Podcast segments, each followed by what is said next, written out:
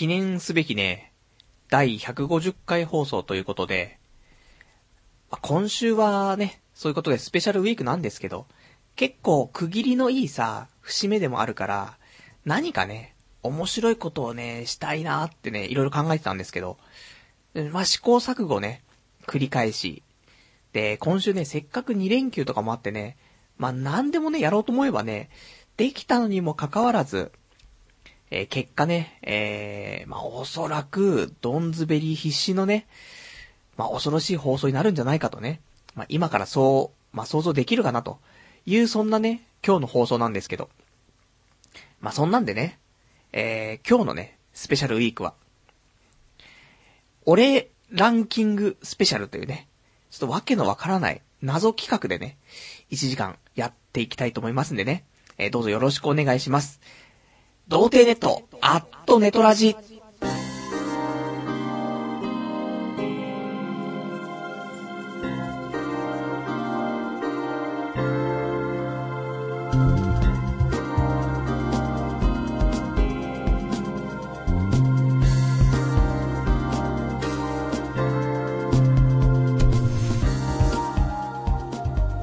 えー、改めまして、童貞ネットアットネットラジ、パーソナリティのパルです。こんばんは。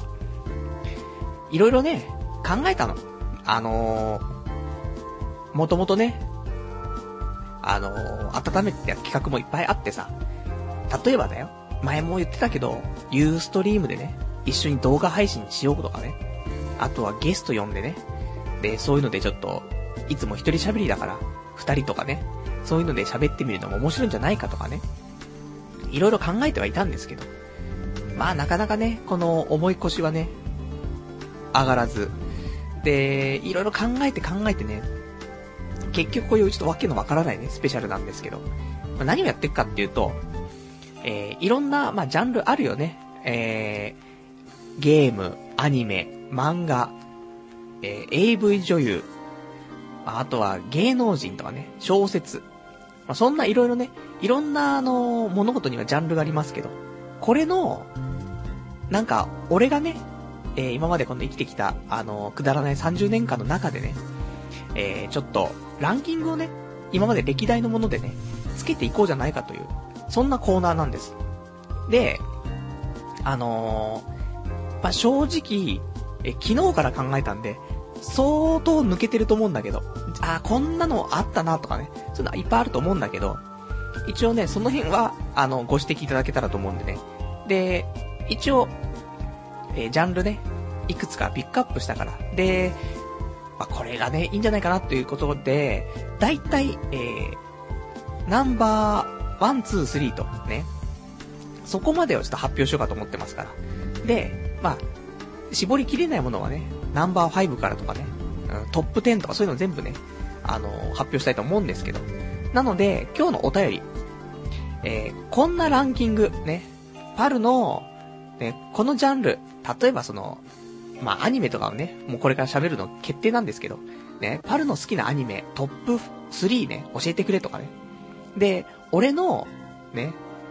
あの、トップ3はこれなんだけど、パルはどうだいとかね。うん。あと、俺が喋ってたそのランキング。ね。これになんでこれが入ってないんだよとかね。そういうのもね、お便りお待ちしてますからね。じゃんじゃん、えいただけたらと思います。で、お便りの方が、えー、掲示板かメールの方でという形になりまして、掲示板だと、童貞ネットとググっていただいて、で、あの、ホームページありますから、そちらの掲示板から、ラジオ用すれその3というね、ところにお便りいただきますか、あとはメールの方でお待ちしております。メールアドレスが、radio.doutei.net、ラジオアットマーク、童貞 .net、こちらまでお待ちしております。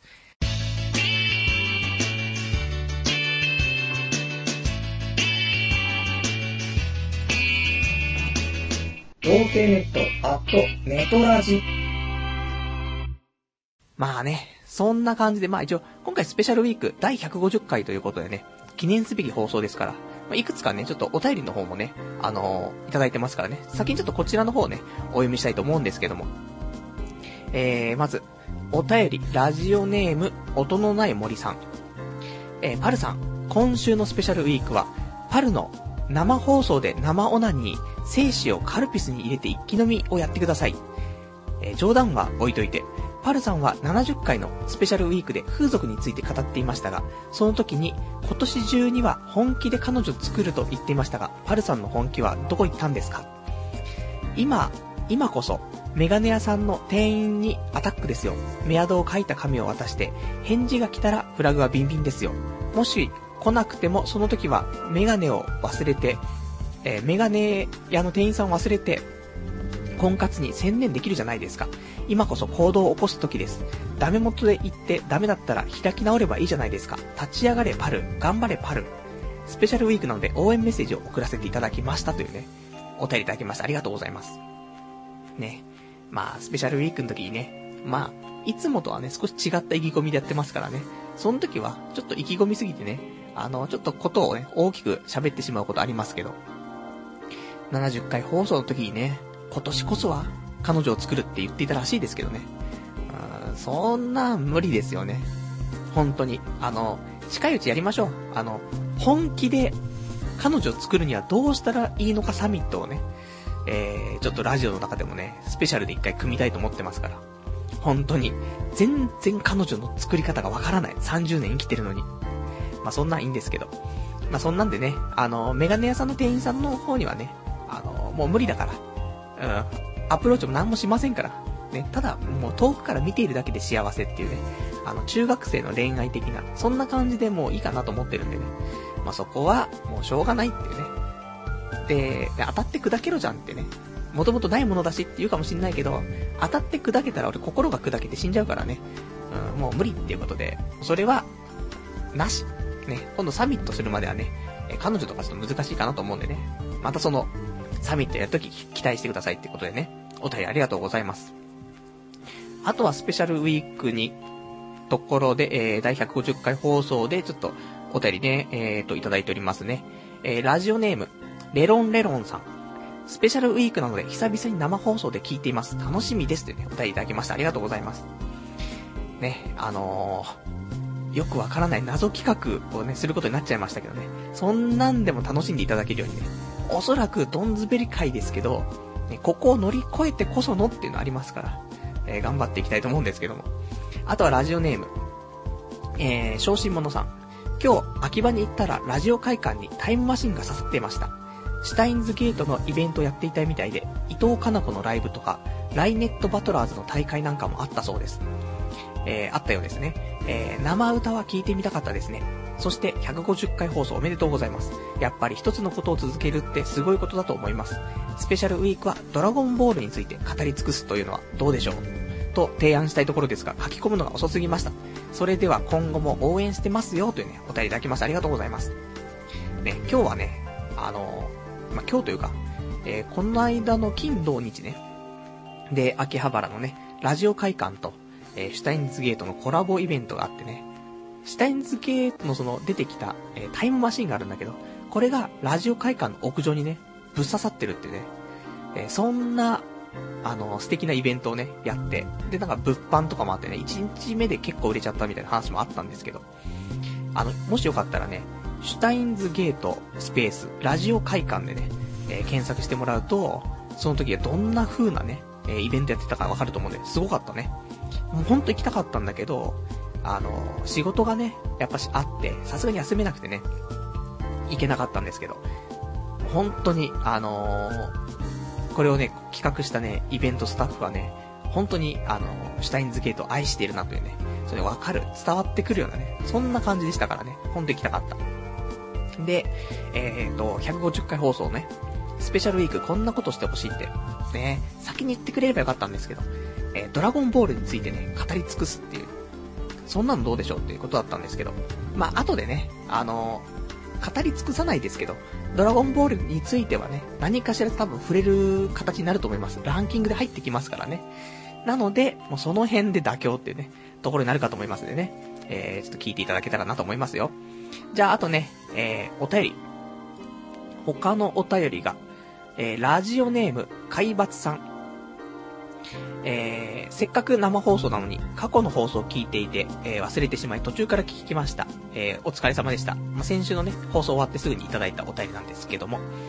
えいつもそうなのですが、最近の放送は特に30分弱オーバーしている気がします。長い方が嬉しいです。そこで、次回150回記念放送は2時間生放送にチャレンジしませんか？急ではありますが、個人的には2時間弱の放送なら十分楽しめます。1時間半スペシャルといって、20分程度のオーバーでもいいのですが、時間、話題に余裕があればお願いします。えネタの参考として、100回から、え100回記念から150回記念までの出来事、放送を振り返り、反省、200回までの意気込みなど、ラジオらしさなどはわかりませんが、えこれは10回単位での、え記念放送でも前後10回でできると思います。ネタは一つしか思いつきませんでしたが、時間延長の検討お願いいたしますって、えーお手いただきました。ありがとうございます。2時間放送はね、過去にやった気がするんですね、一回ね。どこかの放送で。どこかのスペシャルウィークでね。あれでもちょっと、まあ、しんどくはないんですけどね。まあ、な、長いっていうのがやっぱし一番で、あの、一応これポッドキャストでね、配信するじゃないですか。そうすると、基本的に、まあ、音質が悪くなっちゃうんだけど、えっ、と、1回の放送は20メガ以内のね、あの、容量に抑えるっていうところを一応心がけてやってるんですね。あの、じゃないとなんかその、Wi-Fi の回線じゃないと、ダウンロードができないとかね、あるので20メガ以上ならないにね、気をつけてるんですけど。だから2時間にするとね、20メガ超えちゃうっていうのがあって。だったらね、前半後半で分ければいいじゃんって話なんだけど、なんかさ、よくあるじゃない？そういうラジオもさ。まあ、あの、いっぱいそういうのあると思うんですけど、個人的にはそうやって前後で分けちゃうと、なんだろう、一回再生ボタンを押して、終わりまでいっぺんに聞けないっていうのは、俺はストレスだから、できれば一つの放送は一つにまとめたいんだよね。なので、2時間っていうのは、どうしようっていうね、部分があるんですけど。ね。なのでちょっとね、またちょっと一回見送りですけどね。まあ、最近、無理に、ね、あの話を収めようとして、それでもね、1時間オーバーしちゃってたりするから、普通に喋ったら2時間いっちゃうんだろうなと思うんですけどね。まあ、その辺もちょっとうまくね、調整しながらね、えー、近いうち、もしかしたらスペシャルウィーク、2時間スペシャルあるかもしれないですね。ちょっと検討したいと思っております。ありがとうございます。えー、そんな感じで、えー、スペシャルウィークね、えー、こんないろいろとお便りいただきましたけど、じゃあ早速ね、あのー、ランキング、やっていきたいと思いますよ。ね、せっかくスペシャルですからね。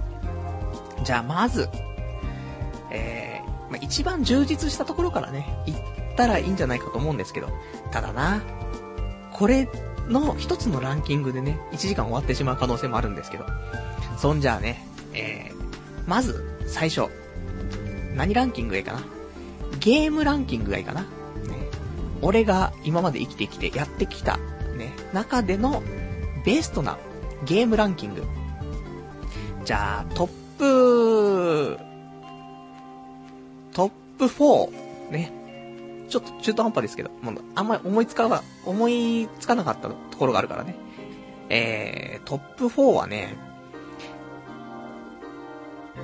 トップ4じゃない、トップ5だね。なんだかんだちゃんと用意してたね。トップ5。第5位。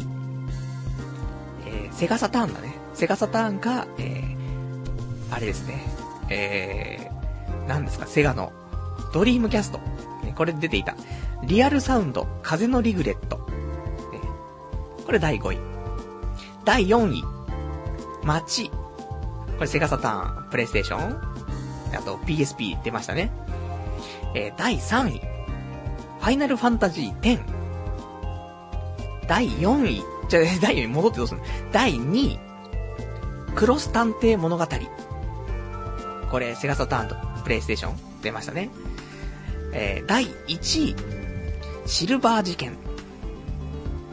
えー、こんな偏ったランキングになっております。まあ、いっぱいありますよ。他にももっとね、いろんな作品ありますけど、うーんいろいろ考えた中でね、この5本かなと。で、なんか王道すぎるのも、まあ、好きだったりはするんですけど、まあ、ちょっと、ね、あのー少しずれた感じのね、ところも、押していきたいというところでね、少し癖のあるランキングかもしれないですけどね。えっ、と、まずじゃあ、第5位のね、リアルサウンド風のリグレットなんですけど、これはね、もう、大好きな、あの、E のケンジっていうね、ゲームクリエイターがいるんですけども、こちらの、えー、その E のケンジさんの、その、会社、ワープってところがね、出した、画期的なね、えー、ゲームなんですけど。まあ、俺の世代の人はね、大体知ってると思うんだけど、ね、クソゲーとしてみんな知ってると思うんだけど、今若い子はね、知らないと思うんだよね。セガサターン自体は触ってないと思うし、ドリームキャストとかもやったことないと思うから。まずリアルサウンドっていうのは、あの、画面が暗いんだよね。画面に映像が出なくて、音声だけなの。だから、結局はそういう、なんだよ、ボイスドラマ的な、オーディオドラマ的なやつを、えー、まあ、進めていって、で、途中で選択肢があって、十字キーとかでね、選択肢選べんの。押すとセリフが変わったりとかしてさ。で、そのセリフ選んでボタンを押して、で、そうすると、その選択肢によってストーリーが変わっていくっていうね。そういう、あの、画期的なゲームで。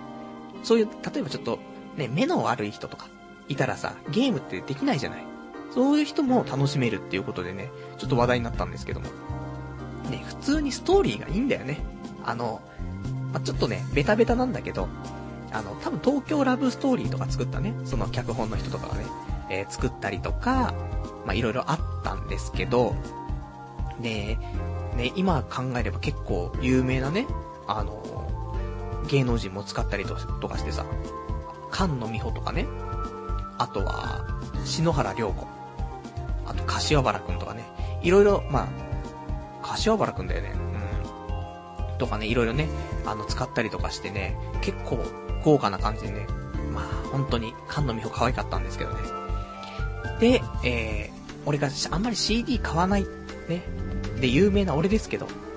もうリアルサウンドの、ね、風のリグレットの CD 買っちゃったからね、サウンドトラックね。そのぐらい最高だったという感じです。あの、基本的に俺の世代の人はね、もう画面暗いし、みたいなね。真っ暗だし、みたいな。音しか出ねえし、超つまんねえっていうね。そんな話聞こえてたけどね。俺は面白いってずっとね、言ってきたからね。飯野健二さんが大好きでね。あの、飯野健二さん出していた、えっ、ー、と、本、じ、辞典みたいなね、やつで、えっ、ー、と、ゲームっていう、その、ちっちゃい頃からね、えっ、ー、と、その、今に至るまでのね、そういう生い立ちをね、書いたね、え小説みたいなのあったんですけど、それもね、ちゃんと持ってるぐらいですからね、相当な、えー、飯野健二ファンということで、それもあってちょっとね、ゲームクリエイターを目指そうと思ったところもあってね、えー、ちょっと道を間違えてしまいましたというね、そんな感じです。あと、第4位、これ。これ1位ずつ喋ってったらすげえ時間かかっちゃうじゃんってね、サクサクいかないといけないんですけど。まあ、ゲームはちょっと思い入れ、思い入れがあるわけだからね。それはちょっと喋りたくなっちゃうんですけども。えー、第4位、街。これあの、チューンソフトのね、えー、ソフトなんですけど。これね、街っていうのはね、そのサウンドノベル、その、音切り層とかさ、まあそういうのでね、有名なね、その、チューンソフトから出たものなんですけど、この街っていうのが、まあ、基本的には、サウンドノベルって、あの、シルエットだったんでね、その登場人物っていうのは実写じゃなくてシルエットとかで影みたいな感じで出てるのが、まあ、主流だったんだけど、この街からだよね。実写が使われるようになったっていうのね。で、画期的なシステムで、ザッピングシステムってあって、あの頃はあんまなかったんだけど、その、途中途中でゲームオーバーになるのね。すぐゲームオーバーになっちゃうの。で、ただ、この時この選択肢を選んでいればっていうので、過去に戻って、ね、この時この選択肢をって言って、で、どんどんどんどんもうジグザグジグザグにね、話を進めていくのね。だからその、回ね、あの、行き止まりに行っちゃっても、そっからまた少し戻って、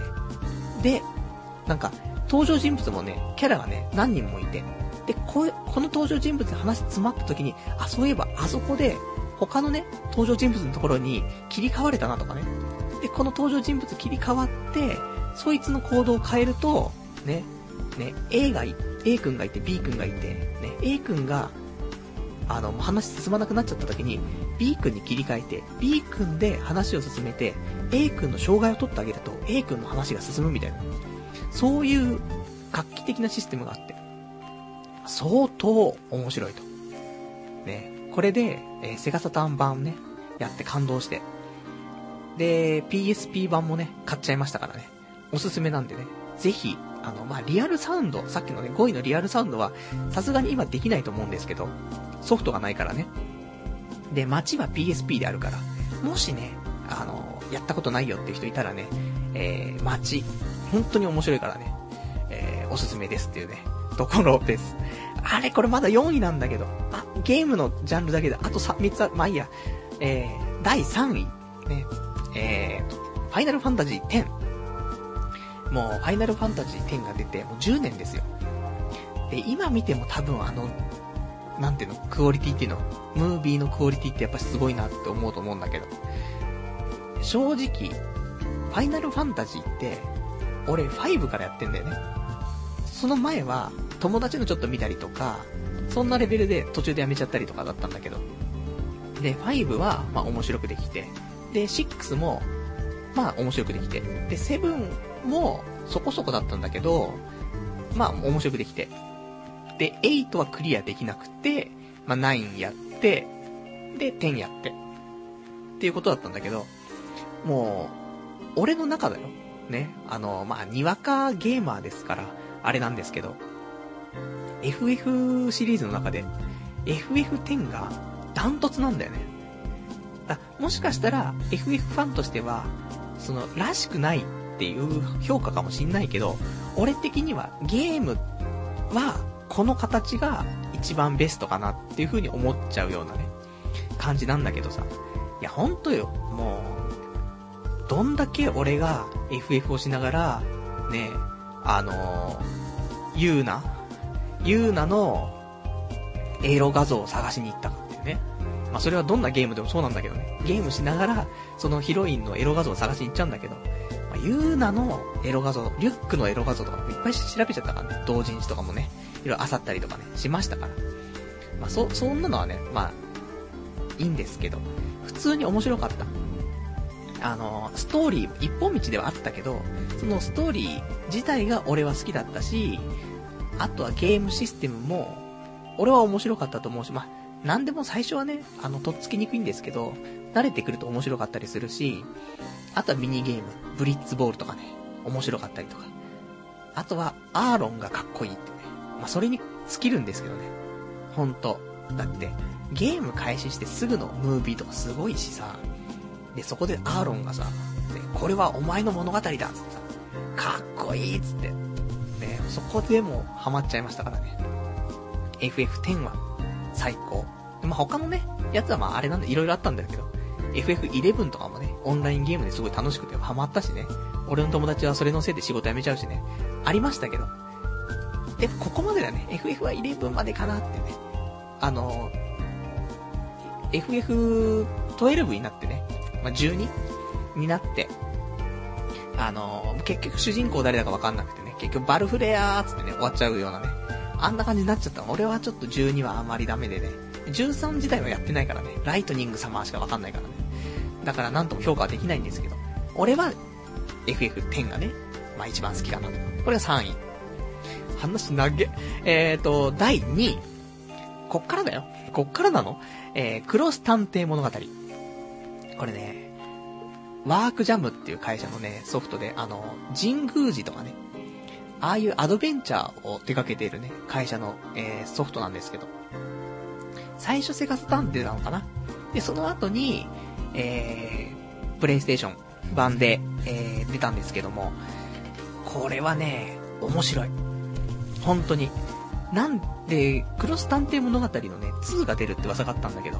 結局まだ出ていなくてね、本当に、あのー、みんなファンはね、待ち望んでるんですけどね、まあ、一向に進まず、せめて PSP 版で出してくれたらなとは思うんだけどね、それすら叶わないっていうね、悲しい、まあ、そんなソフトなんですけど、その、まあ、結構アドベンチャーとかはね、あの、多くなっちゃう気はするんだけどさ、そう、今回のランキングとかね、なんか雰囲気的にね。でもね、相当面白いんだよね。その、なんか、普通の推理物とかっていうのよりも、少しね、やっぱ面白いんだよね。面白さは伝わらないんだけど。で、オープニングとかはね、あの、ピチカート5が歌ってたりとかね、まあ、結構異色な感じなんだよね。でね、シルバー、あ、じゃじゃクロス探偵物語は本当にあの、そのアドベンチャーの中でも、多分、トップ3とかに入るぐらいの、その、今までなんかいろんなアドベンチャーゲームって世の中に出てきたと思うけど、本当にトップ3に入っていいと思うようなね、そのぐらいの作品だと思うんでね、俺はちょっとそういう思い入れもあって2位という形なんですけど、ただこれは、まあ、プレステで出てるから、まあ、今だったらね、できるかなと思うから、ちょっとね、中古とかで売ってればね、えー、プレステ版はね、なんかその、2枚なのかな前編後編みたいなんでね、出てるかと思うんでね、ぜひやってもらえるとね、楽しいかなと思います。本当に、あのー、相当ドキドキする。うん、ワクワクドキドキするよね、本当に。そんな、ね、えー、第2位ですね。で、第1位。第1位は、シルバー事件。まあ、これに尽きるよねって話なんだけど。もともとこのラジオの、えー、最初の方のね、BGM なんですけど、これは、あの、まあ、いろいろあって、申し訳ないんですけど、まあ、隣の家からね、えー、大音量で流しているシルバー事件の BGM が、たまたまラジオに乗ってしまうっていうね、ことで、いつもそういうシルバー事件の BGM で、ラジオをお送りしてたんですけどもね。そのぐらい好きということでね。えー、これも CD 買わない俺で有名なんですけど、シルバー事件の、あの、BGM はね、そのサウンドトラックは買っちゃいましたからね。ほんと CD 買わないんだよ俺。でも、買っちゃうっていうのはね、本当にね、あのー、思い入れというかね、本当に好きな作品じゃないと買わないですからね。で、何せかっこいいんだよね。ほんと。なんか、男の話なんだやっぱしね。でも、すごいセンスがあってさ、その、あの、会社はね、作ってる会社は、制作会社が、グラスホッパーマニファクチュアね、ホッカー作ってるのが、あの、キラーセブンとかさ、あと、なんだっけ、なんとかとかんとかとかんとかとっていうね、あ好きな作品なのに忘れちゃうっていうね、雨と、風と太陽とみたいな、全然、多分順番がめちゃくちゃなんですけど、とかね、そういういろんな作品作ってる会社なんですけど、今もね、いろんなの作ってて、あのー、なんか何かしらやったことね、みんなあるかなと思うんだけどね。ただやっぱりそのね、一番最たるものとしてはね、ベースとなってて、一番いいのはシルバー事件かなと思って。まあ、音楽はかっこいいし、登場のキャラもね、全部かっこいいし。で、そこでいて、やっぱし、その、ちょっと、えっ、ー、と、アドベンチャーというかね、そういう推理的なものも出てきたりとかしてさ、で、謎がね、どんどん解明されていってみたいな感じなんだけどね。これが本当にね、いい作品で。で、これも、プレイステーション版は出てますから。ね、プレイステーション版しか出てないと思うんだけどね。で、あと昔ね、モバイルで、なんか、なんだ？ドコモの携帯とかでね、そういう、なんかあったでしょ？そういう、なんかね、ゲームがあったと思うんだよね。うん。i モード。俺 i モードとか使ったことないからちょっと名前出てこなかったけど、i モードとかで確かね、ゲームが配信されてたと思うんだよね。その、番外編みたいなね。それやりたかったんだけど、俺、そういう携帯とかだと電磁波怖くてさ、あの頃携帯持てなかったからできなくてさ。まあ、そんなんでね、ちょっとね、シルバー事件でちょっとね、その辺の概念をね、改めてなんか PSP とか出してくれると嬉しいなってところでね。ほんと、おすすめな。このね、5本。ゲームはこの5本。や、まずやったことなかったら、これをまずやってほしい。で、一応、俺の家に、リアルサウンドと街と、クロス、クロスタンってあったかな？ないか。わかんないな。シルバー事件は、その3つはあるから、もしね、あのー、俺と実際に会うことがある人ね、いたら、あの、全然、あの、貸してって言ったら貸しますからね。ぜひ、プレイしていただけたらね、と思います。おい、1個のランキングでこんなに喋ってるぞ。大丈夫か？えー、まあ、そんな感じでね、えー、じゃあちょっとね、少しずつお便りをね、挟みながらね、読んでいきたいと思うんですけどね。えー、お便り、ラジオネーム、326番さん。スペシャルウィークなので、勃起して聞きますというね、二人いただきました。ありがとうございます。じゃあ、ね、勃起して聞いていただけるようなランキングも、じゃあ、ちょっと出していかないといけないっていうこと、っていうね、そういう振りでしょうから。えー、じゃあ、次のランキング。AV 女優、ベスト3。これをね、発表したい。これはね、ただやっぱ世代が世代だからね。最近の子が見ている AV 女優と、やっぱ30歳が見ていた AV 女優って全然違うから、ああ、そんなやついたなっていうね。同世代だったらそう思うし、若い子だと、誰それって。ね、今いないんだけどその人ってね。基本的に AV 女優って短命じゃない？すぐ引退しちゃうからさ、わからないよってあったりすると思うんだけど。じゃあね、えー、第3位からね、発表していきたいと思います。AV 女優第3位。黒沢愛。ね、もう、ラジオの前の30代前後はね、あ、いたみたいな。そんなやついたと思ってね、えー、うなずいてると思うんですけど。黒沢愛っていうね、えー、おっぱいが大きくて、えー、まあ、スタイルいいんだよね。ちょっと、気持ちぽっちゃりなんで、まあ、それ胸が大きいからぽっちゃりになっちゃうんだけど、少しね、うん、気持ちぽっちゃりだけど、すごいスタイルは良くて。で、色が、色白っちゃ色白なんか、わかんないけど、肌はすごい綺麗な感じがしてね。で、顔も整ってるんだけど、ちょっとバカっぽいんだよね。でも、その、巨乳具合の、その、巨乳のバランスがね、えー、素敵なね、バランスになってますから。で、ただその、喘ぎ声的なところは、あまり、その感じ方とかね、あんまりなんですけど、でもそれをカバーする、その、容姿、っていうのがあって、で、あとそのコスプレだったりとかね、そんな企画のね、えっ、ー、と、ビデオもね、出してたりとかして、黒沢愛はなんだかんだで安定しているっていうね、ところがあって、よくお世話になってましたねっていうところですね。あとは、えっ、ー、と、AV 女優、えー、第2位、浅見ゆま。これはね、あの、これ今の若い子もね、えー、俺たち世代も、さらにその上の世代ももしかしたら見てるかもしれないですけど、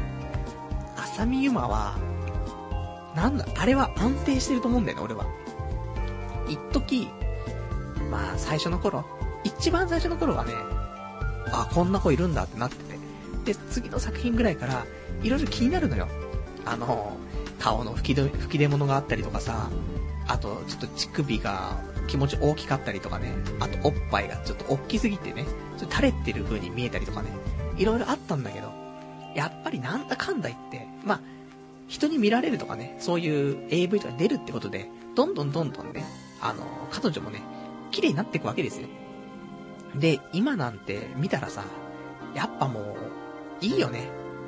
で、少し、あの、ちょっとお姉さん的なところがあるから、ちょっと M っぽい男がね、ちょっと責められてるとかね、うん。そういう時も、浅見馬だと、ちょっといいですねっていうところがあるのとね。あとやっぱし、エロいね。あの、なんていうの。これね、難しいところだと思うんだけど、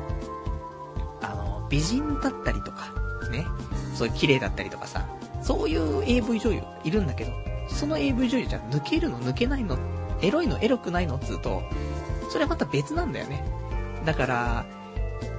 なんだっけ、吉沢なんとかとかっているでしょ？ね？あの、マスカッツとかにいるでしょ？あれは、抜けないんだよね。抜けるよ。もちろん抜けるんだけど、なんか、抜いた後に、ああ、今日いいオナニーしたっていう、そういう充実感のあるオナニーを提供してくれるっていうさ、AV 女優じゃなくて。ただ、浅見今の場合は、その充実感をちゃんと満たしてくれるさ、そういう AV 女優なんだよね。あ、なんか今日、なんかすごい充実してるみたいな。もうすんげえエロかったわ、みたいなさ。そういうことをね、ちゃんとやってくれるのは浅見ゆまだと僕は思ってるからね。だから、まあ今後もね、あの、どんどんね、あの、いい作品ね、出してくれるとね、僕は嬉しいかなっていうところでね。まあ今ちょっとね、近くにね、レンタル DVD とかね、エロ DVD とか置いてるところがないからさ。で、近くに、家の近くにね、そういう店舗がないからね。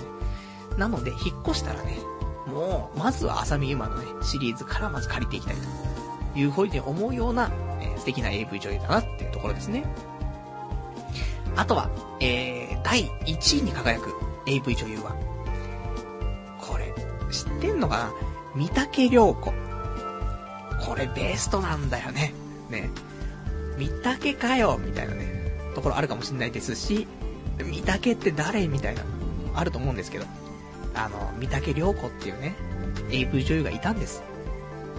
で、も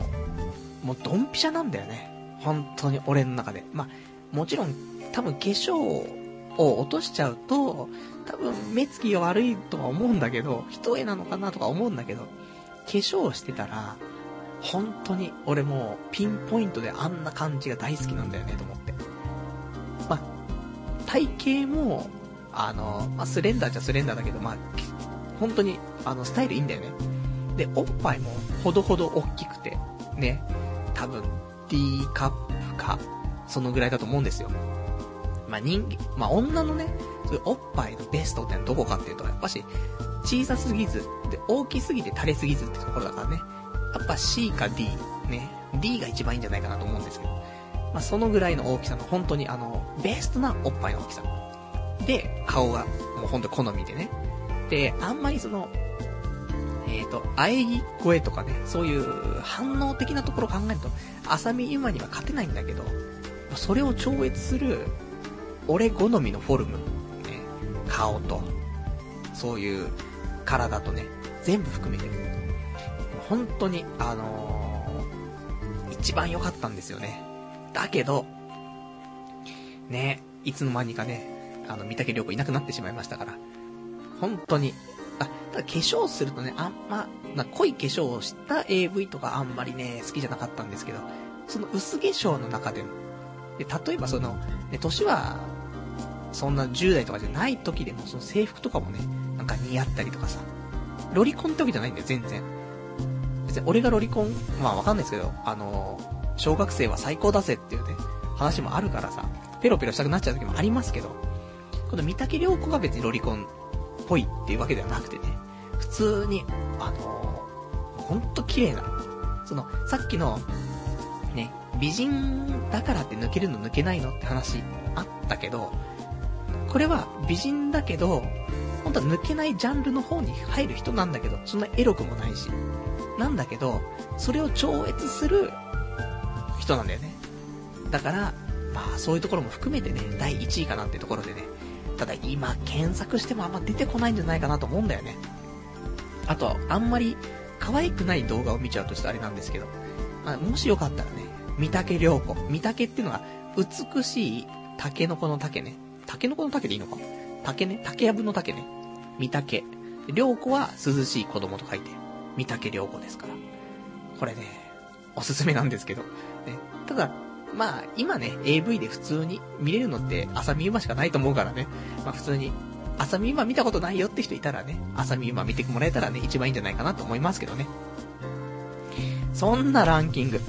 これいいのか今日この企画。ね、ちょっと不安になってきましたけど。じゃあね、次。え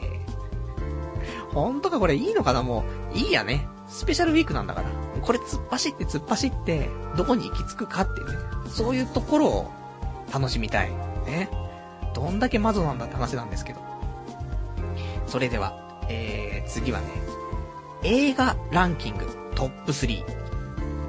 えー、第3位。クイズショー。第2位。ジャック。第1位。グッドウィルハンティング。というね、えー、トップ3なんですけど。適当です。いや、適当じゃないですよ。考えた中で、あの、DVD 欲しいなっていうね、そういうランキングではあるんですけど。で、えっと、3位のね、クイズショー。これ、正式名称クイズショーなのか、ザ・クイズショーなのかちょっとあれなんですけど。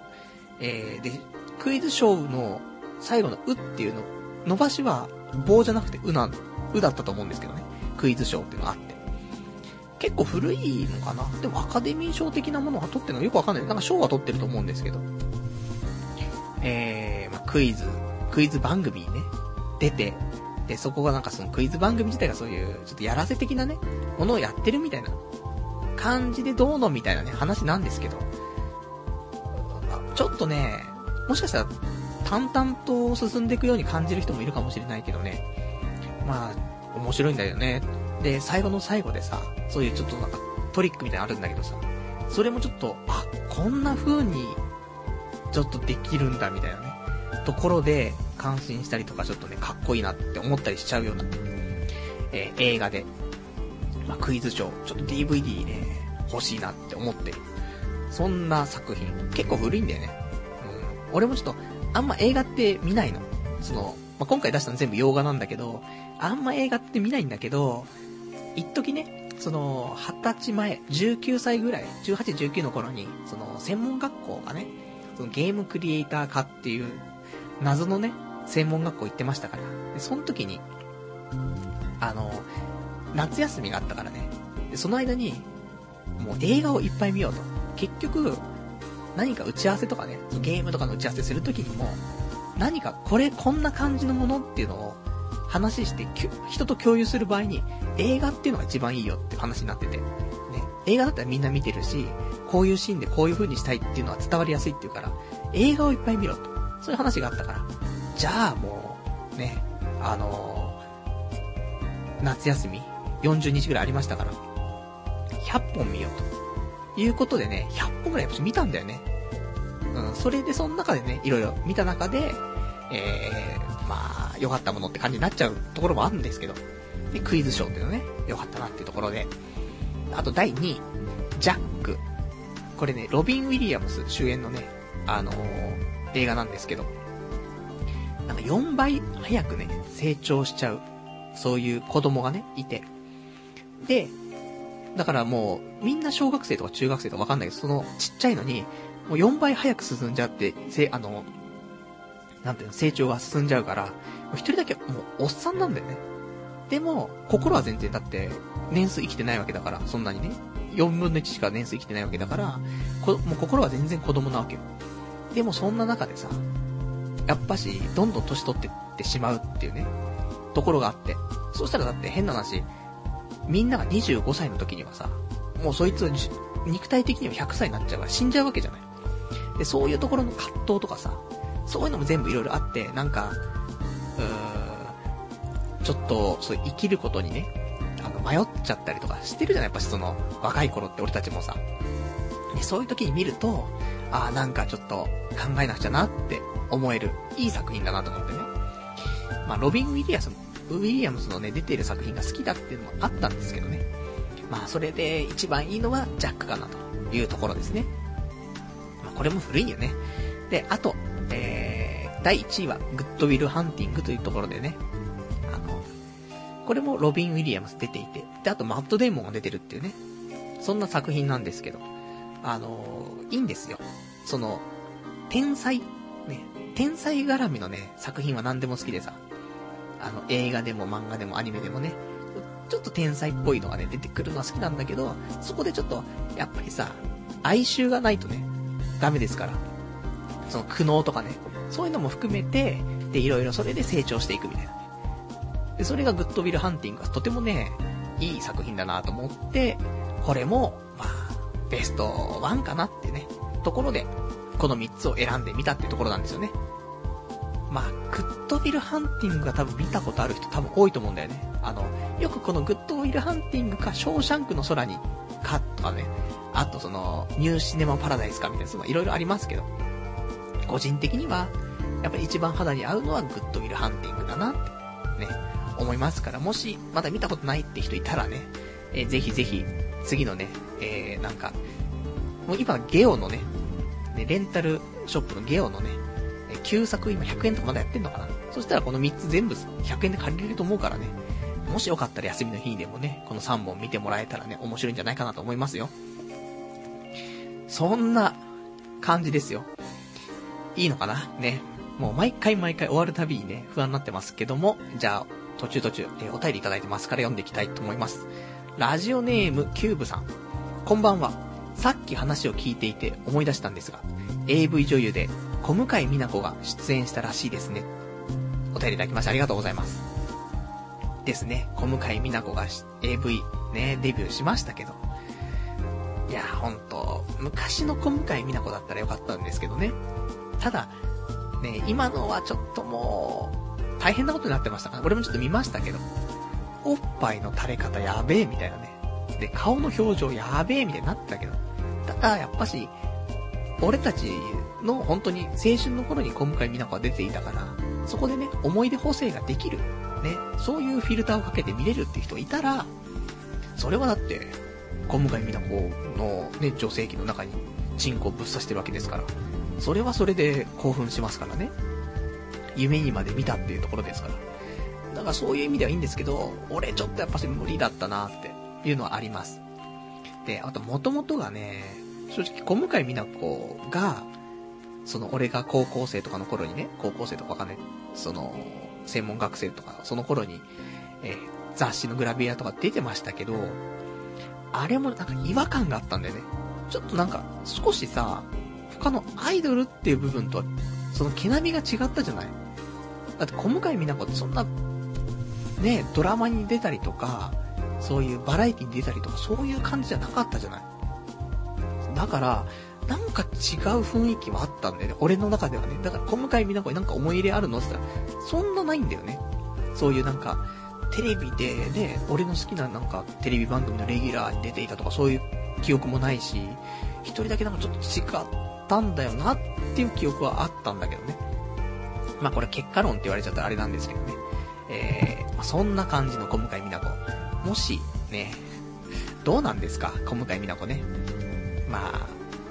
見たい人はね、ぜひ見てね、うん、ちょっとげんなりしてもらえたらね、楽しいんじゃないかなと思いますけどね。あとはラジオネーム、パルさんに見ていただきたいおすすめ DVD があるのですが、今度見ていただけますか？えー、今度、スカで教えますねというね、お便りいただきましてありがとうございます。えー、スカイプでってことですかね。あの、もしよかったら、あね、お便りの方で、えっ、ー、と、トップ3とかでね、ああの、このね、お便りいただいた方のね、328番さんのおすすめ DVD トップ3とかでね、ビビッとお便りいただけるとね、ちょっとそれをご紹介しつつね、えっ、ー、と、俺も実は見たことあるよとかね、そういう話もできるので、ね、そんなお便りもね、ちょっとお待ちしてますからね。よかったら、ね、時間内に、えっ、ー、と、お便りいただけたらね、嬉しいです。ありがとうございます。もしお便りいただけなかったらね、後でま、個別でね、えー、ちょっといただいてもね、嬉しいかなと思いますからね、よろしくお願いします。そんじゃあ、次の、えー、ランキングなんですけど、ちょっと早めにやっとかないといけないですからね。えー、じゃあ次は、漫画ランキングベスト10。10? そんな多いの ?2、4、5、2、4、5、6。あれ、多いな。ベスト10どころじゃなくなってますけど。じゃあ、ベスト5。ね、もう絞りますよ。ね。第5位。ニンザード。誰だ知ってんの？えー、第4位。バーコードファイター。第3位。えー、カイジ。第2位。めぐみの大悟。第1位、姫ちゃんのリボン。ねめっちゃくちゃなランキング作ってきたなって思うでしょね知ってるの少ねえんだけどって話だと思うんですけど。いいんです。そういう、ね、今日のランキングです。えー、第5位のニンザードっていうのがね、えー、作者がね、天馬蘭丸っていうね、多分でもね、知ってる人結構いると思うんだよね。そのニンザードじゃなくて、天馬蘭丸を知ってる人はいると思うの。もともとはその多分ね、えーと、シャドウスキルとかの、人、作者と、あの、一緒にね、その作品作ったりとかしている人だったと思うんだけどね。で、コミックガンマンっていう、今はなき、えー、雑誌があったんですけど、まあ、いろいろあったんですよ。あの、ブルーシードとかがね、連載されてたりとか。で、そういうね、あの、紙雑誌があったんですけど、これに連載されててね、で、1巻 ?2 巻ってあったのかな ?1 巻は出てるんです。ニンザード。で、2巻は、確か、その、コミックガンマっていう雑誌が休刊になっちゃって、えー、打ち切りになっちゃってるんだよね、多分。だから、あの、2巻分も収まんなくて、で、結局2巻出ないで終わっちゃってるんだよ。だから、俺は内容知ってるんだよ。巻の後の話は知ってるんだけど、その、単行本では持っていないってね。多分実家帰ったらコミックガンマの古いの残ってるから、それでちょっとわかるとは思うんだけど。で、そのニンザードってすごい面白くて。で、その、やっぱその2巻がね、幻の2巻っていうのがあったりとかっていうので、そういう思い出補正もあって、今回5位っていう部分あるんだけど。で、あと、第4位が、バーコードファイターというね、コロコロコミックで昔連載されていたね、あの、バーコードバトラーっていうゲームがあったんだけど、ゲーム、これ若い子は知ってるのかな？もうそこはいつも不安なんだよね。30歳前後は、ほんとドンピシャなの。もうやったことないと思う。やったことない奴はいないんじゃないかっていうぐらいね、バーコードバトラーって流行ってさ。その、どんなゲームかっつったら、その、ゲームってテレビゲームじゃなくてね、普通のそういう、なんだろう、あのー、普通のおもちゃなんだけど、その辺のさ、バーコードがあったらさ、バーコード切り、切り取ってさ、で、なんかカードとかね、そういうの貼って、で、それを読み取らすと、それでヒットポイントとか攻撃力とか防御力が出て、それで戦えるよっていうね、そういうゲームなんだけどさ。で、これを、まコロコロコミックお得意の、あの、いろんなコラボね、して、で、遊びをね、いろいろと子供たちに伝えていこうじゃないかっていうもののね、え、代表的なものではあるんですけど。で、バーコードバトラーっていうのは1と2があってさ、まあその後もいっぱいあったんだけど。で、まあバッタモンもバンダイの方から出たりとかいろいろありましたけど、これはエポック社っていうところのね、えっ、ー、と、ものから出たバーコードバトラーというところのやつでね。で、これがね、面白いんだよね。本当はその、チャッチーわけよ。本当はさ、ってそんな、ちっちゃいさ、おもちゃにさ、バーコード読み込ませて、数字しか出ないね、画面見て、で、アタックみたいなのやったりとかね、パワー回復とかやったりするぐらいなのに、その、漫画の世界だとさ、すごいそういうなんか、プラネタリウムみたいなところを全部ゲーセンになってて、そこにその全部、あの、フルスクリーンでね、ロボットとか映し出されて、で、今のさ、ゲーセンになる、あの、ガンダムの戦場の絆ってあるじゃない？ああいうのに乗り込んで、そういうプラネタリウムとかにその、全360度で映し出されるディスプレイに自分の機体が映って、それで戦うみたいなさ、もうすごい想像力膨らむわけよ。かっこいいなと思って。でも、バーコードバトラー超やってさ、もう本当に、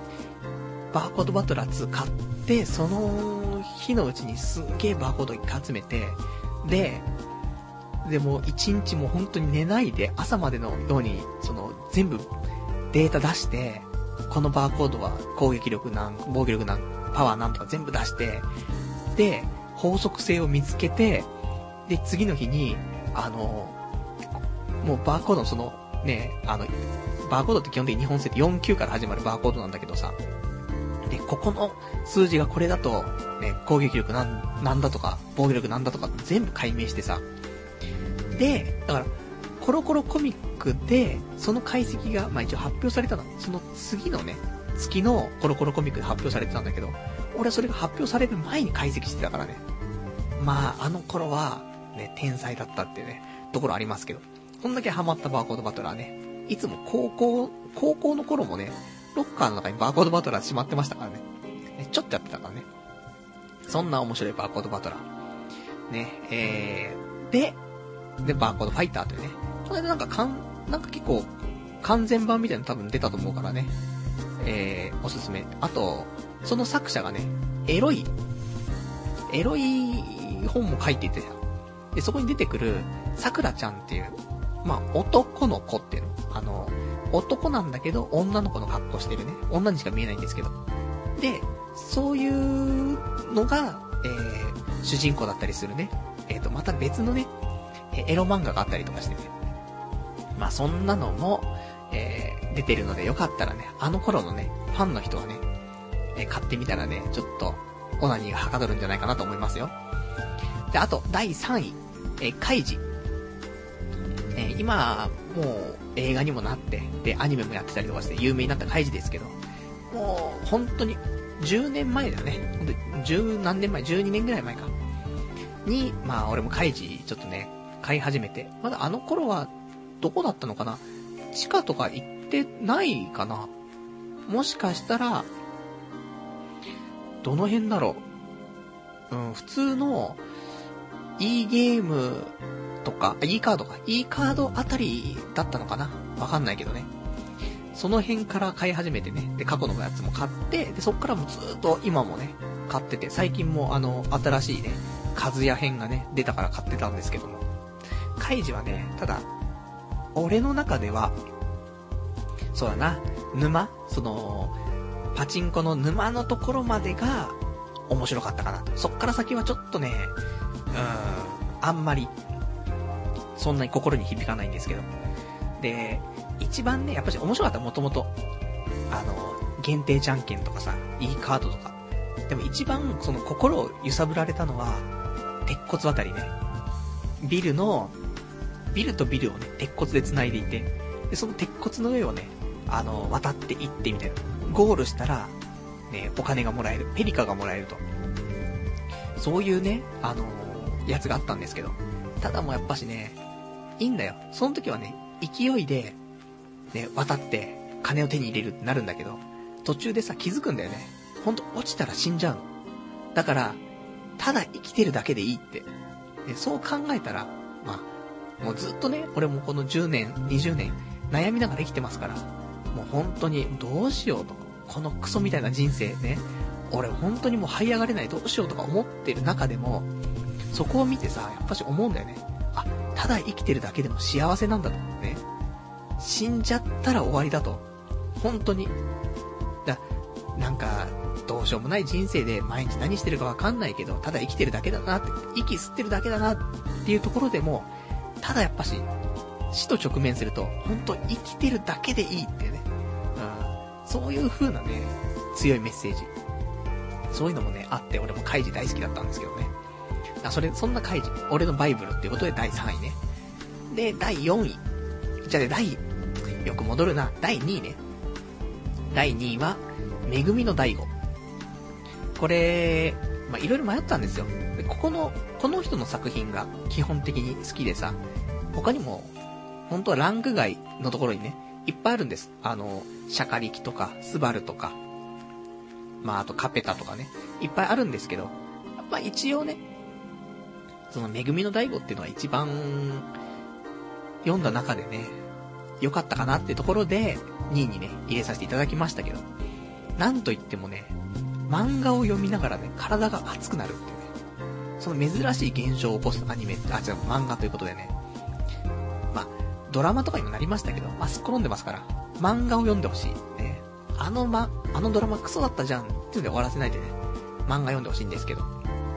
あ、この人の書く漫画は、ほんと全部、まあ、天才が絡んでるから、基本的にその時点で好きなんだけど、ただやっぱしね、感情がね、その盛り上がるっていうかね、そういう漫画をね、書く人だから。ね、その中でも、めぐみの太鼓っていうのはすごくね、そういうところがね、なんか、とんがってるとかね、出てる作品だなっていう風に感じて。なのでね、もしよかったら、今は普通にあの、なんかワイド版とかね、そういうのが出てますけど、多分全部で10、10巻ぐらいであるんじゃないかな。で、一冊、ブックオフとかだったらね、100円とかで売ってたりするから、めぐみの大悟はね、ぜひ読んでほしい。そんな作品。あの、なんか読むもんねえなとかあったら、ねで、なんかいい漫画読みたいなってあったら、めぐみの大悟読んだけば、まあ、あの、外れないよね。多分。って思います。そのぐらいおすすめということで。あとは第1位。姫ちゃんのリボン。これね、急になんだけど、ここ2日ぐらい前に、なんか、姫ちゃんのリボンのこと思い出して。で、よくよく考えると、姫ちゃんのリボンってすっげえ漫画だなと思って。それで、一気に1位になったんですよ。この2日前ぐらいに一気にね、1位になったっていうね、えー、そんなお話なんでね、まあ1週間後にはなんか変わってる気がするんですけど、少女漫画っていう部分もあるんだけど、少女漫画好きなんでね。で、その頃はちょうどアニメとかもやってたりとかさ、してね、姫ちゃんのリボン。で、うちの母親もね、なんか俺が姫ちゃんのリボン好きだからってことでね、サウンドトラックを買ってくれたりとかね、いろいろありましたけど、いや、本当にね、あの、いいと思う。少女漫画って、これ7とか、好きじゃないんだよね。気持ち悪いんだよ、なんかその、女のドロドロしたさ、よくわかんねえ、ああいうビッチどものさ、話とか、途中まで読んでましたけど、で、あんまそういうの好きじゃない。だけど、やっぱり姫ちゃんのリボンっていうところは、その、ドロドロしてる部分はちょっとだけあるんだけど、気持ちね。でもそれは、その後で、なんかそういう爽やかなところにね、変換されるし、で、その姫ちゃんの、そういうまっすぐなところと、あとその、なんていうの、まあ、男の子のね、大地、小林大地のかっこよさとね、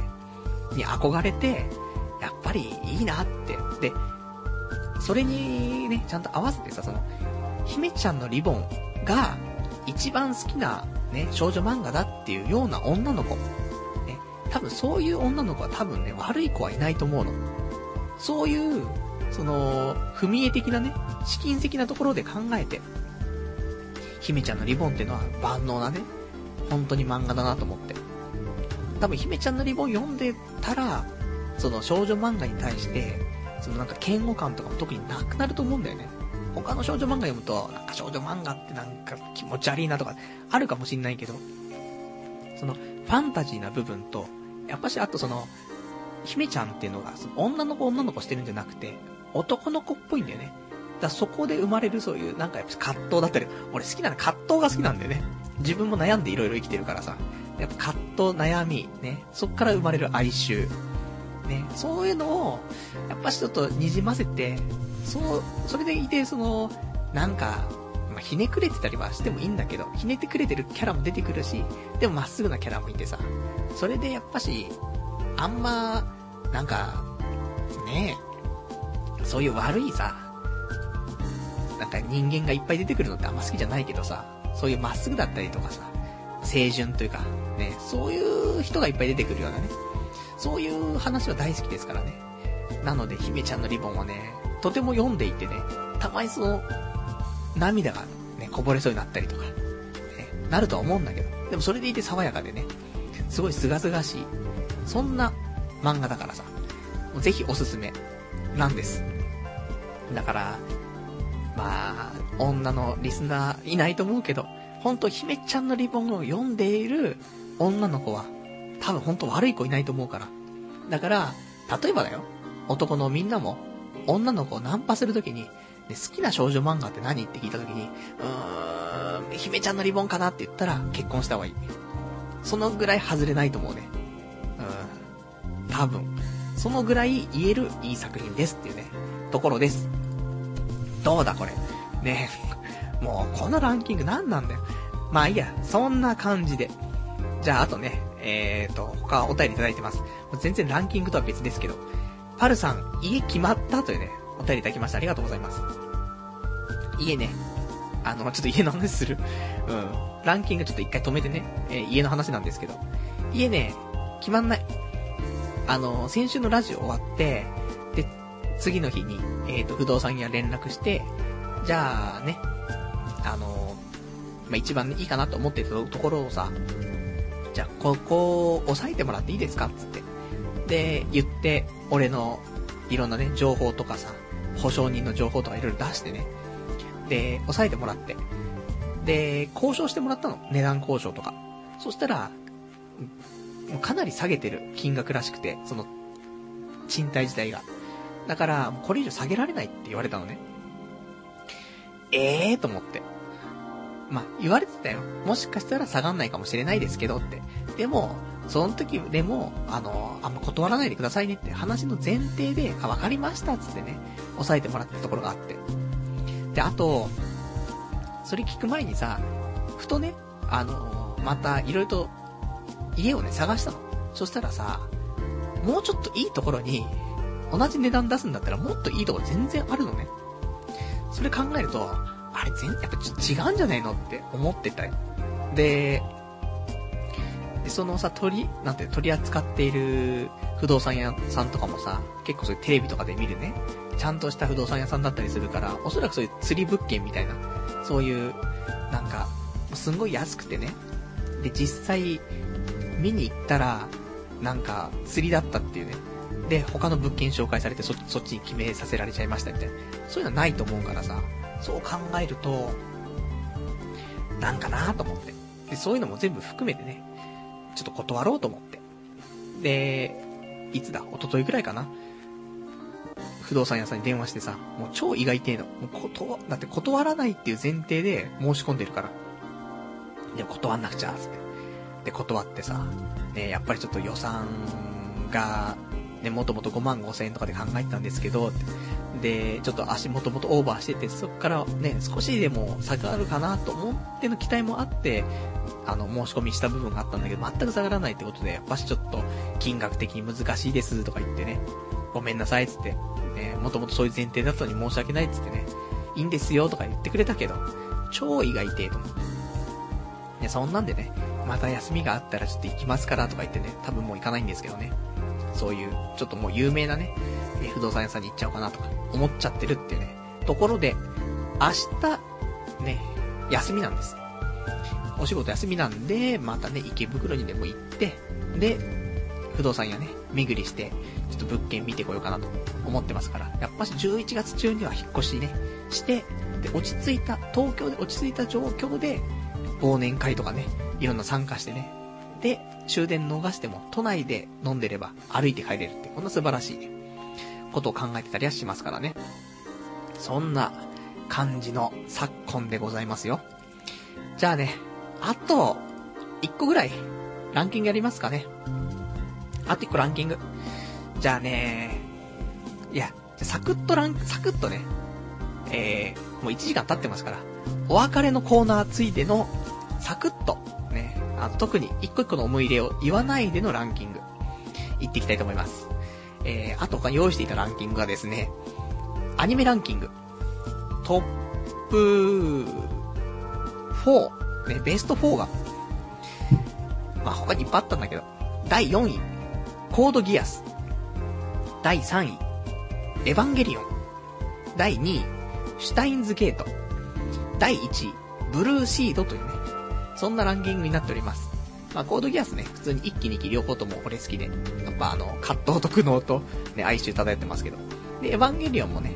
あの、そういう意味では、そういう、年齢が全く一緒だったからさ、あの、リアルタイムの放送の時、俺も中学生でさ、で、もう、シンジ君と同い年とかで、そんなんで見てたから、すごい良かったんだよね、やっぱり。だから、まあ、エヴァンゲリオンもそういう思い出もあってね、いろいろありましたけど。あとは、えっ、ー、と、シュタインズゲートね。シュタインズゲートは本当に最近のアニメであれなんだけど、毎回、これはね、正直ゲームよりアニメ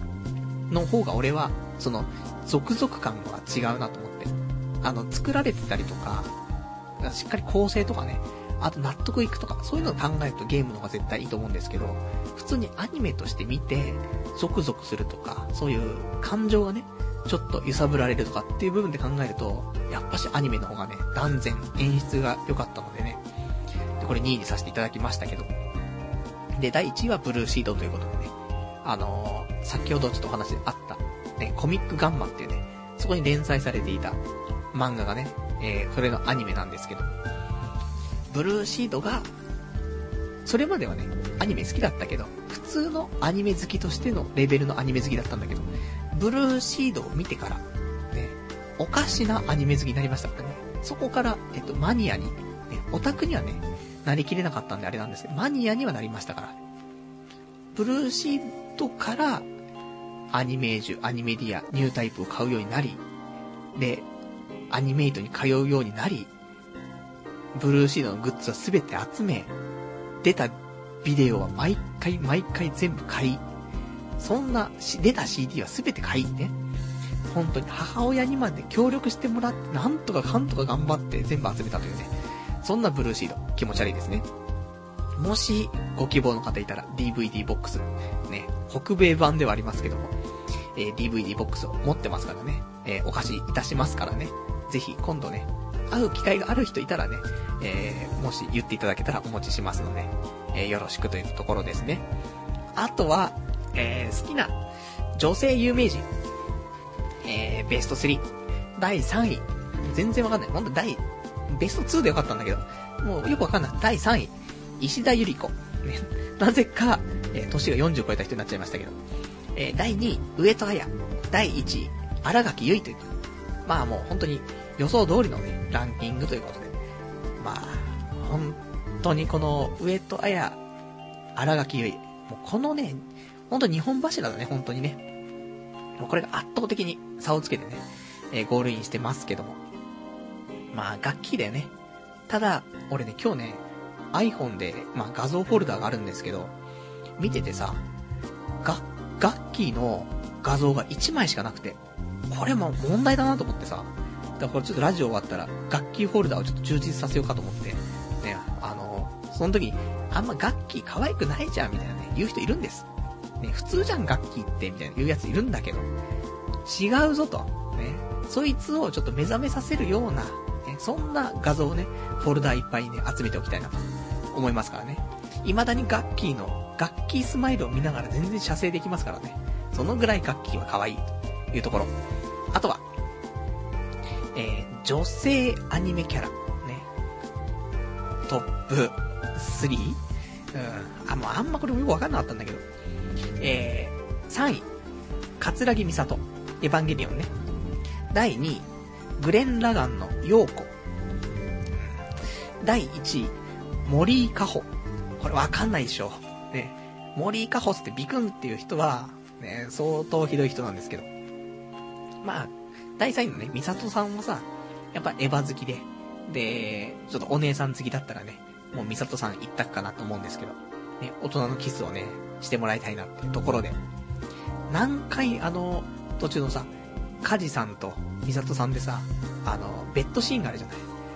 あそこを何回繰り返して見てて、で、オナニーしたか。ね。で、もう、リビングにしかビデオないからさ、夜、親が寝静まった後に、エヴァンゲリオンのそのシーンだけを何度も何度も繰り返して見てさ、オナニーして、で、やべ、親が来たってね、そんなのもよくありましたか？らね。そんな思い出のね、桂木美里。で、グレン・ラガン陽子は、まあ、最近ですよ、よ、あの、グレン・ラガン見たのは。ただ、見る前に、陽子の、あの、添い寝シーツはね、なぜか手元にあったというね、ところで、陽子可愛いよ、陽子っていうところですね。あと、その1位の森井加穂。これ何って話なんだけど、あの、その昔、センチメンタルグラフィティっていうね、ゲームがあって。で、これの、え、12人ヒロインがいるんだけど、その中の1人、大阪に住んでいる、スポーツ、スポーツ万能なね、えー、可愛い女の子なんだけど、これがドンピシャで可愛くてさ、もう超絶俺の好みなわけよ。ね、さっきからなんか超絶俺の好みみたいな話よく出てますけど。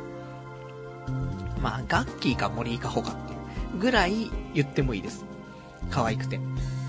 で、まあ、その後アニメとかもね、センチメンタルジャーニーとかになりましたけど、やっぱし、絵はゲームのね、センチメンタルグラフィティっていうところで。で、センチメンタルグラフィティっていうゲームが出る前に、その先行版のなんか、もので、あの、ファーストウィンドウっていう、センチメンタルグラフィティファーストウィンドウって出てさ、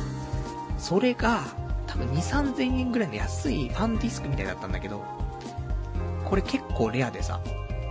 で、当初はすごいプレミアついて何万円とか1万2万とかついたのかわかんないけど、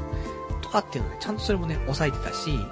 あとトレーディングカードとかもね、めっちゃ集めてね、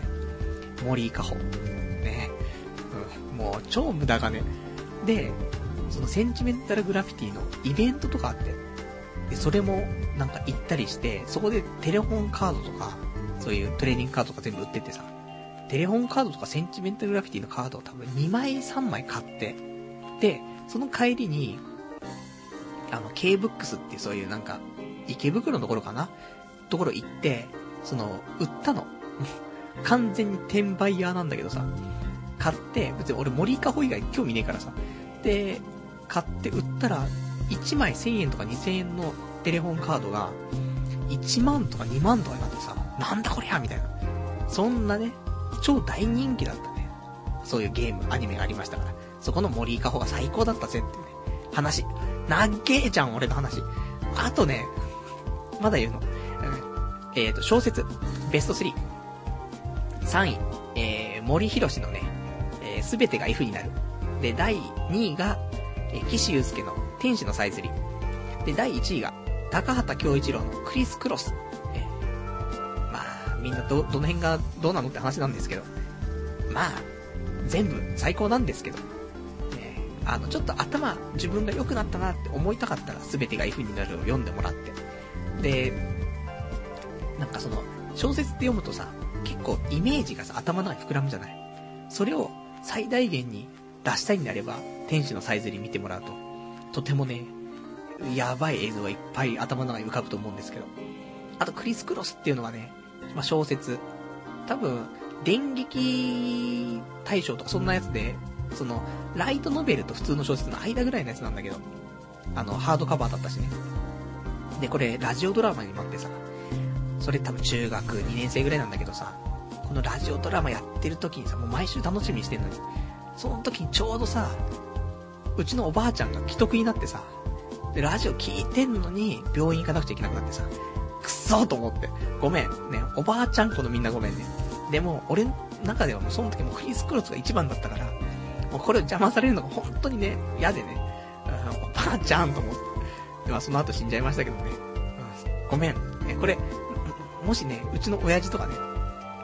お袋が聞いていたらね、大変申し訳ないんですけど、まあその、そのぐらいクリス・クロス好きだったっていうね、ところで。で、この3、3つのね、書いてる作者。で、作者はね、全部、あの、書いてる作品、どれも面白いんで、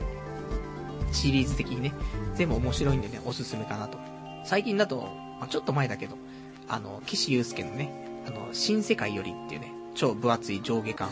まあ、文庫サイズだと上中下巻なのかな？とかも、読み応えたっぷりあるんだけど、相当面白いので、どっちにしようか迷ったぐらいなんですけど、やっぱり、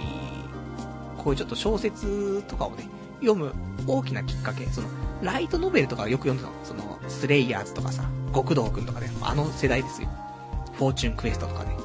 そういうの読んでて、そこからの切り替えがやっぱクリス・クロスとかがあって、で、そこからやっぱしその天使のさえずりっていうのが来たからね。で、そこから、やっぱそういう全てが F になるとかそういうね、ところになったりとかして。他にもその、分厚いやつで考えるとさ、そのバトルロワイヤルとかもね、あの、もしかしたら、文章はちょっと稚拙だなっていう人いるかもしんないけど、話的には面白いし、ね、読み応えもあるし、普通に小説の方が多分面白いかな。映画とかよりもね。って思います。まあよかったら見てねっていうところ。まあ長くなっちゃいましたけどね。そんな感じでランキングいろいろありましたけど。ね、全然お便りは ランキング関連のお便り来ないんだけど、どういうことなの？ね。まあいいんですけど、よかったちゃんと用意しといてね。あとは、えーと、こちらの方。ラジオネーム、ね、いただいてましたよ。よかった。えー、ラジオネーム、えー、高野さん。あ、すいません。えっと、後で消しておきますね。えー、まあ、後でちょっと言いますけど。えー、パルさんの好きな、えー、女子アナベスト3聞きたいです。ちなみに僕のベスト3は、えー、これね、読めないんですけど、水と、あさみさん。えー、2位、松尾みどりさん。3位、秋元優里さん。結構マニアックな選抜ですが、パルさんの好きな女子アナも聞いてみたいですというね、お便りいただきました。ありがとうございます。そうですね。まあ、あんまわかんないんですよね、女子アナ。ただ、1位は、あやパンいや、なんだかな、安定が好きなんで、多分ね。安定でも結婚もしましたけどね。あやパン1位かな。2位が、うーん、フジテレビ加藤アナ。なんかちょっと淫乱な、ね、ビッチな感じがすごいしますけど。いいんです。で、あと3位が、えー、テレ東、大橋アナ。この辺かな。個人的にはね。まあ、どれが来てもね、うん、どれが俺に告白してきても断らないですね。そんな女子アナってやっぱしなんだかんだそう考えるとさ、レベル高いよねって思うよね。他のだって俺も、基本的に断るからね。そういう、なんだ、芸能人とか。ね。もし、もしアイドルとか芸能人が俺に告白してきても、AKB の誰かが俺に告白してきても、断りますよ。だけど、まあ、ガッキー、上戸彩、ね、あと、あやぱん、加藤アナ、大橋アナ。この辺が来たら断らないですからね。そう考えると、その辺のアイドルよりも上だなというところはありますよねっていうね、ところです。ありがとうございます。で、あとでちょっと、ラジオネームのところちょっとどうしようかちょっと考えますけど、まあそのままもう、一回、これごめんなさいね。えー、ということです。えー、じゃあそんな感じで、えー、今日はね、スペシャルウィークいかがでしたでしょうか？まあ、よくわからない、俺のランキングスペシャルということでね、全く興味ねえぞって話だと思うんですけど、まあ、一つ一つね、思い入れもありますからね。で、基本的に紹介したものは、あのー、ちょっとずれてる部分ありますけど、偏ってる感じしますけど、あの、万人におすすめして、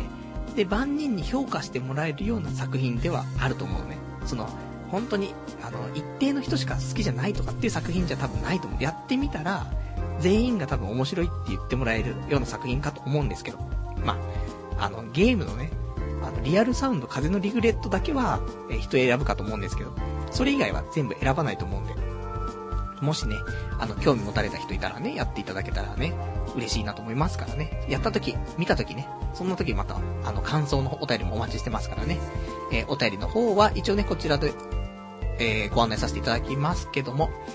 まあ、メールかね、掲示板で、で、掲示板の方は、えー、同点ネットとググっていただいて、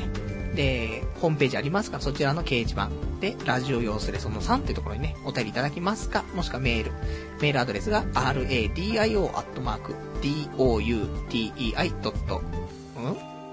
radio.doutei.net ラジオアットマーク、童貞 .net こちらまでお待ちしております。じゃあ、そんな感じで、えっ、ー、と、2時間スペシャルではないですけどね。えー、まあちょっと1時間ちょっとというところで。あと、まあ、うーん、そうね。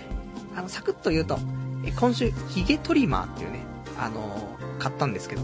まあ、ヒゲをね、バリカンみたいなんで剃れるんですけど、これがなかなかいいですよっていう。で、ちょっとイライラしてね、あのー、髪の毛のサイドの部分をね、ちょっと、なんか伸びたなと思って勝手に自分でこのヒゲトリマーでね、買ってみたらね、なんかおかしな頭になってしまってね、ちょっと明日ちょっと床屋に行ってこうかなと思ってるんですけど、あとは、えっ、ー、と、テンガ。この間買った、テンガ 3D。あれもダメだな。あのー、ガバガバな女性器のレベルで、もう全然、早漏の俺なのに射精できないっていうね。そんなカスだったなっていうね、ところです。ごめんなさい。で、え、ー、と、あとは、そうね、そんなもんだね。うん。サクッとね、あの、なんか、大きなこといっぱい言いましたけど。そんな感じで。で、来週、もう11月になっちゃいますけど、えー、来週の放送が11月の、えー、6日、日曜日、また23時からね、1時間やっていきたいと思いますんでね、もしよかったらね、えー、ポッドキャストで聞いている人もね、生放送で聞いてくれたらね、ありがたいなというところでございますよ。じゃあ、そんなこんなで、えー、よくわからないね、えー、ランキングスペシャルということで、次回、第ね、あの、次回のスペシャルウィーク第160回とかはね、少し、あの、スペシャルっぽいことをしたいと思いますからね。お楽しみにということで。じゃあ、1時間ね、ご視聴いただきましてありがとうございました。では、また来週お会いいたしましょう。さよなら